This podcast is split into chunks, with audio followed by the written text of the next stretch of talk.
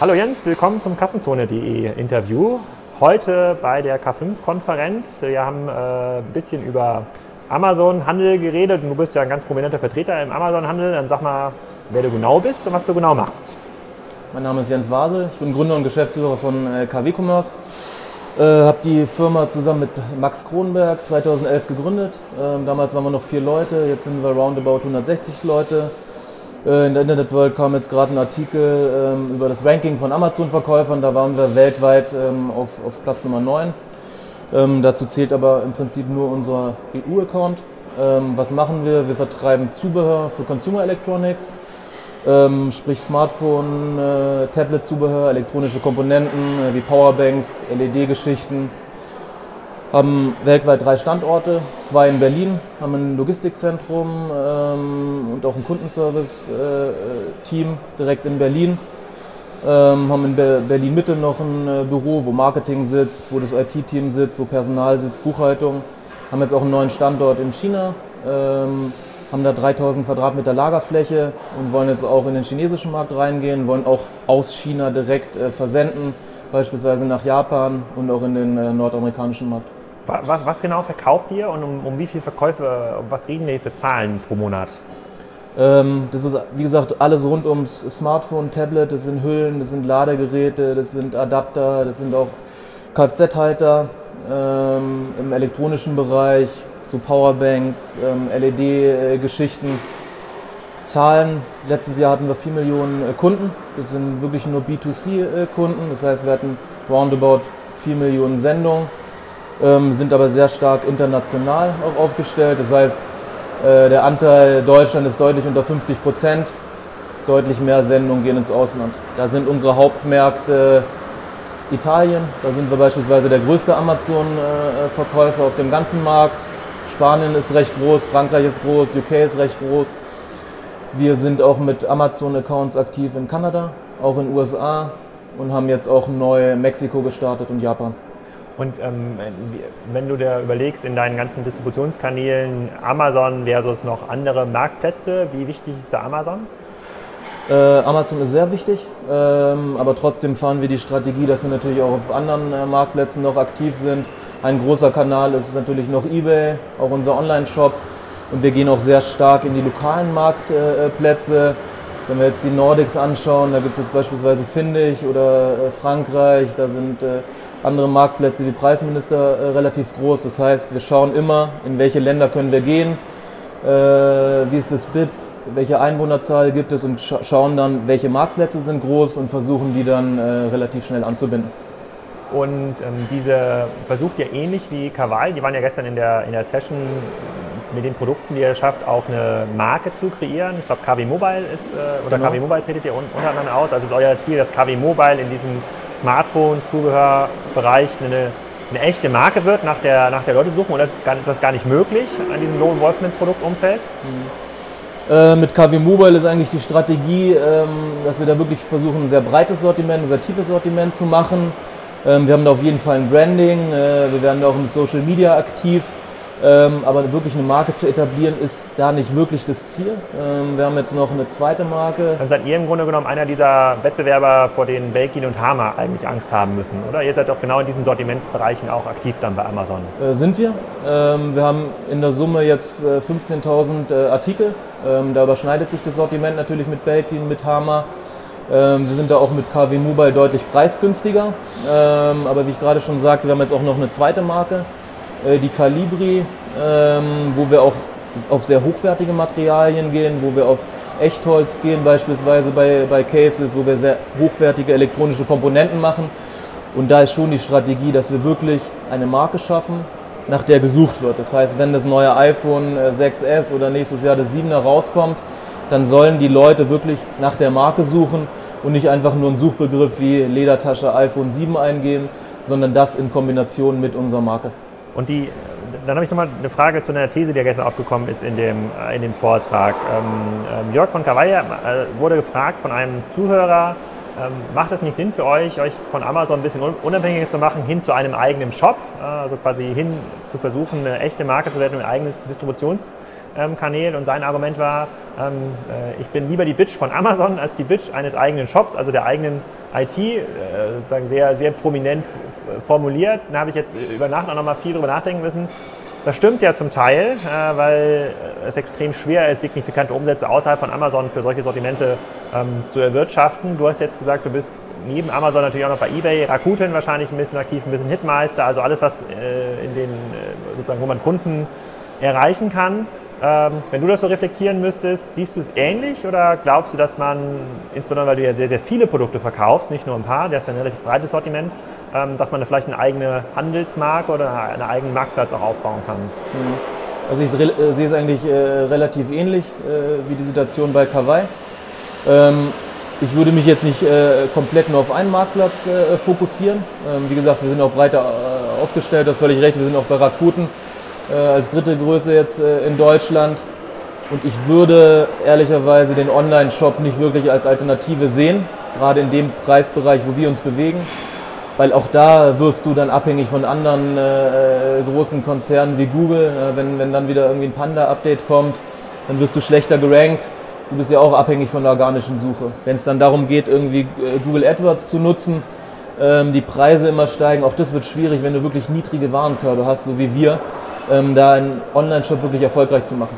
Und wie schaffst du es überhaupt in den Produktbereichen, die ja super austauschbar sind, also ein Ladekabel für ein Handy zum Beispiel oder ein einfaches Ersatzteil, was einfach funktionieren muss, wie schaffst du es überhaupt gekauft zu werden? Ist das nur der Preis oder ist es auch der Qualitätsanspruch, den ihr da versucht zu transportieren? Das ist zum einen auf jeden Fall der Preis, aber äh, großer Fokus bei uns ist vor allen Dingen auch die Schnelligkeit. Deswegen sind wir jetzt auch wirklich vor Ort in Asien, haben, äh, sind direkt bei den äh, Fabriken. Ich bin äh, relativ häufig in Asien. Äh, mein Mitgründer ist relativ häufig in Asien. Wir bekommen die Produkte relativ schnell zum, äh, zu einer sehr, sehr guten Qualität. Haben auch die Qualitätsprüfung direkt in Asien etabliert, ähm, sodass wir nicht mehr diesen, diese Qualitätsprüfung hier in Deutschland haben. Und wenn dann die Ware in der Tat nicht zu benutzen ist, äh, dass wir sie wegschmeißen müssen, das haben wir in Asien vorgelagert und wir bekommen die äh, Produkte relativ schnell auf die Plattform. Das heißt, wenn bei uns die äh, Produkte ähm, auf Lager sind, ja, dann haben wir die sehr schnell auf allen Plattformen, in allen Sprachen, sehr schnell verfügbar. Ähm, wir machen rund um Content eigentlich alles selber. wir haben äh, Produktfotografie bei uns, wir machen die Aufbereitung selber, wir schreiben den Content selber, wir machen die Übersetzung selber. Wir sind da äh, relativ international aufgestellt. Wir haben jetzt auch japanische äh, Kräfte zum Übersetzen für den Kundenservice. Also in allen Sprachen, wo wir verkaufen, machen wir wirklich alles selber. In Japan macht ihr wahrscheinlich Rakuten, oder? Äh, Rakuten noch nicht. Ähm, da haben wir jetzt mit äh, Amazon gestartet, äh, ziehen jetzt Rakuten aber relativ schnell nach.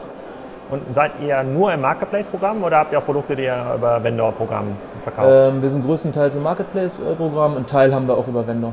Und aus, aus, welchem Grund macht ihr das so? Also wann macht es Sinn, aus deiner Sicht in beiden Programmen aktiv zu sein? Ähm, bei uns liegt eigentlich der Fokus eher auf dem Marketplace-Geschäft.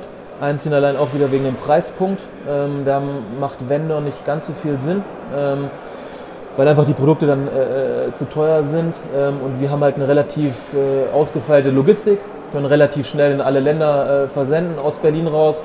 Ähm, und deswegen macht für unseren Case Marketplace deutlich mehr Sinn.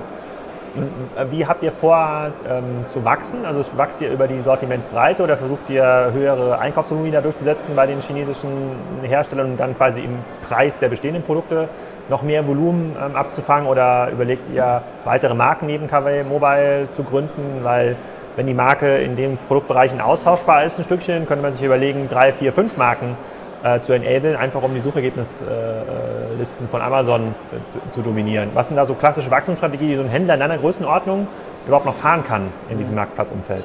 Äh, mehrere Punkte. Zum einen die schon erwähnte Marke äh, Calibri, die halt einfach einen höheren Preispunkt hat. Ähm, die werden wir dann auch sehr schnell internationalisieren. Ähm, Anbindung neuer Marktplätze ist natürlich ein Thema. Osteuropa steht noch an, ähm, auch Afrika irgendwann. Das heißt, da sind ist Osteuropa auch Amazon dominiert? Äh, absolut nicht. Gibt's deutlich an. Da gibt es andere äh, Plattformen. Osteuropa spielt Amazon im Prinzip noch keine Rolle. Mhm. Das kann sich äh, äh bald ändern. Auch da gibt es natürlich Ambitionen von, von Amazon. Ähm, aber wie gesagt, Wachstum dann halt über die Marktplätze, ähm, Anbindung äh, neuer Portale.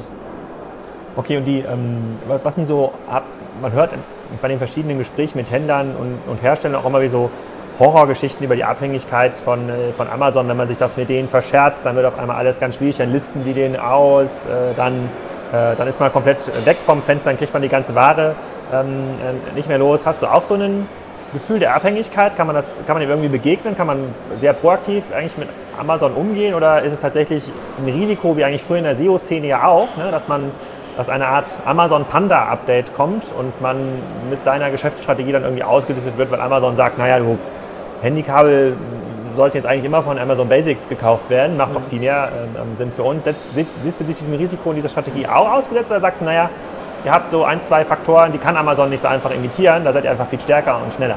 Mhm. Also klar sehen wir natürlich, dass Amazon selber in den Markt reingeht mit Amazon Basics, das hast du ja schon erwähnt. Ähm, aber wir sehen jetzt nicht wirklich die Gefahr, dass Amazon in dieser Breite und Tiefe äh, in den Markt äh, einsteigt. Wir machen das jetzt seit sechs Jahren. Äh, wir haben äh, roundabout 15.000 Artikel. Das so schnell nachzuahmen, das ist eigentlich äh, nicht möglich. Und ich sehe es mit Amazon eher, eher so, dass eine partnerschaftliche Beziehung ist. Wir sind ja im starken Austausch mit diversen Leuten von Amazon. Wenn es diverse Pilotprojekte gibt, haben wir dann starken Austausch. Äh, ich war jetzt vor kurzem auch ähm, über den BVH in äh, Seattle direkt, hat uns Amazon eingeladen, haben wir einen äh, starken Austausch gehabt über diverse Zukunftsthemen, welche Märkte sind vielleicht noch interessant. Da kam gerade auch dieses Thema Amazon Mexiko auf, deswegen sind wir da auch eingeladen worden, da gleich durchzustarten als einer der ersten Händler. Ähm, also von daher eher eine, eine, freundschaftliche, partnerschaftliche Beziehung. Okay, dann habe ich aber noch eine klassische kassenschone Strategiefrage an dieser Stelle.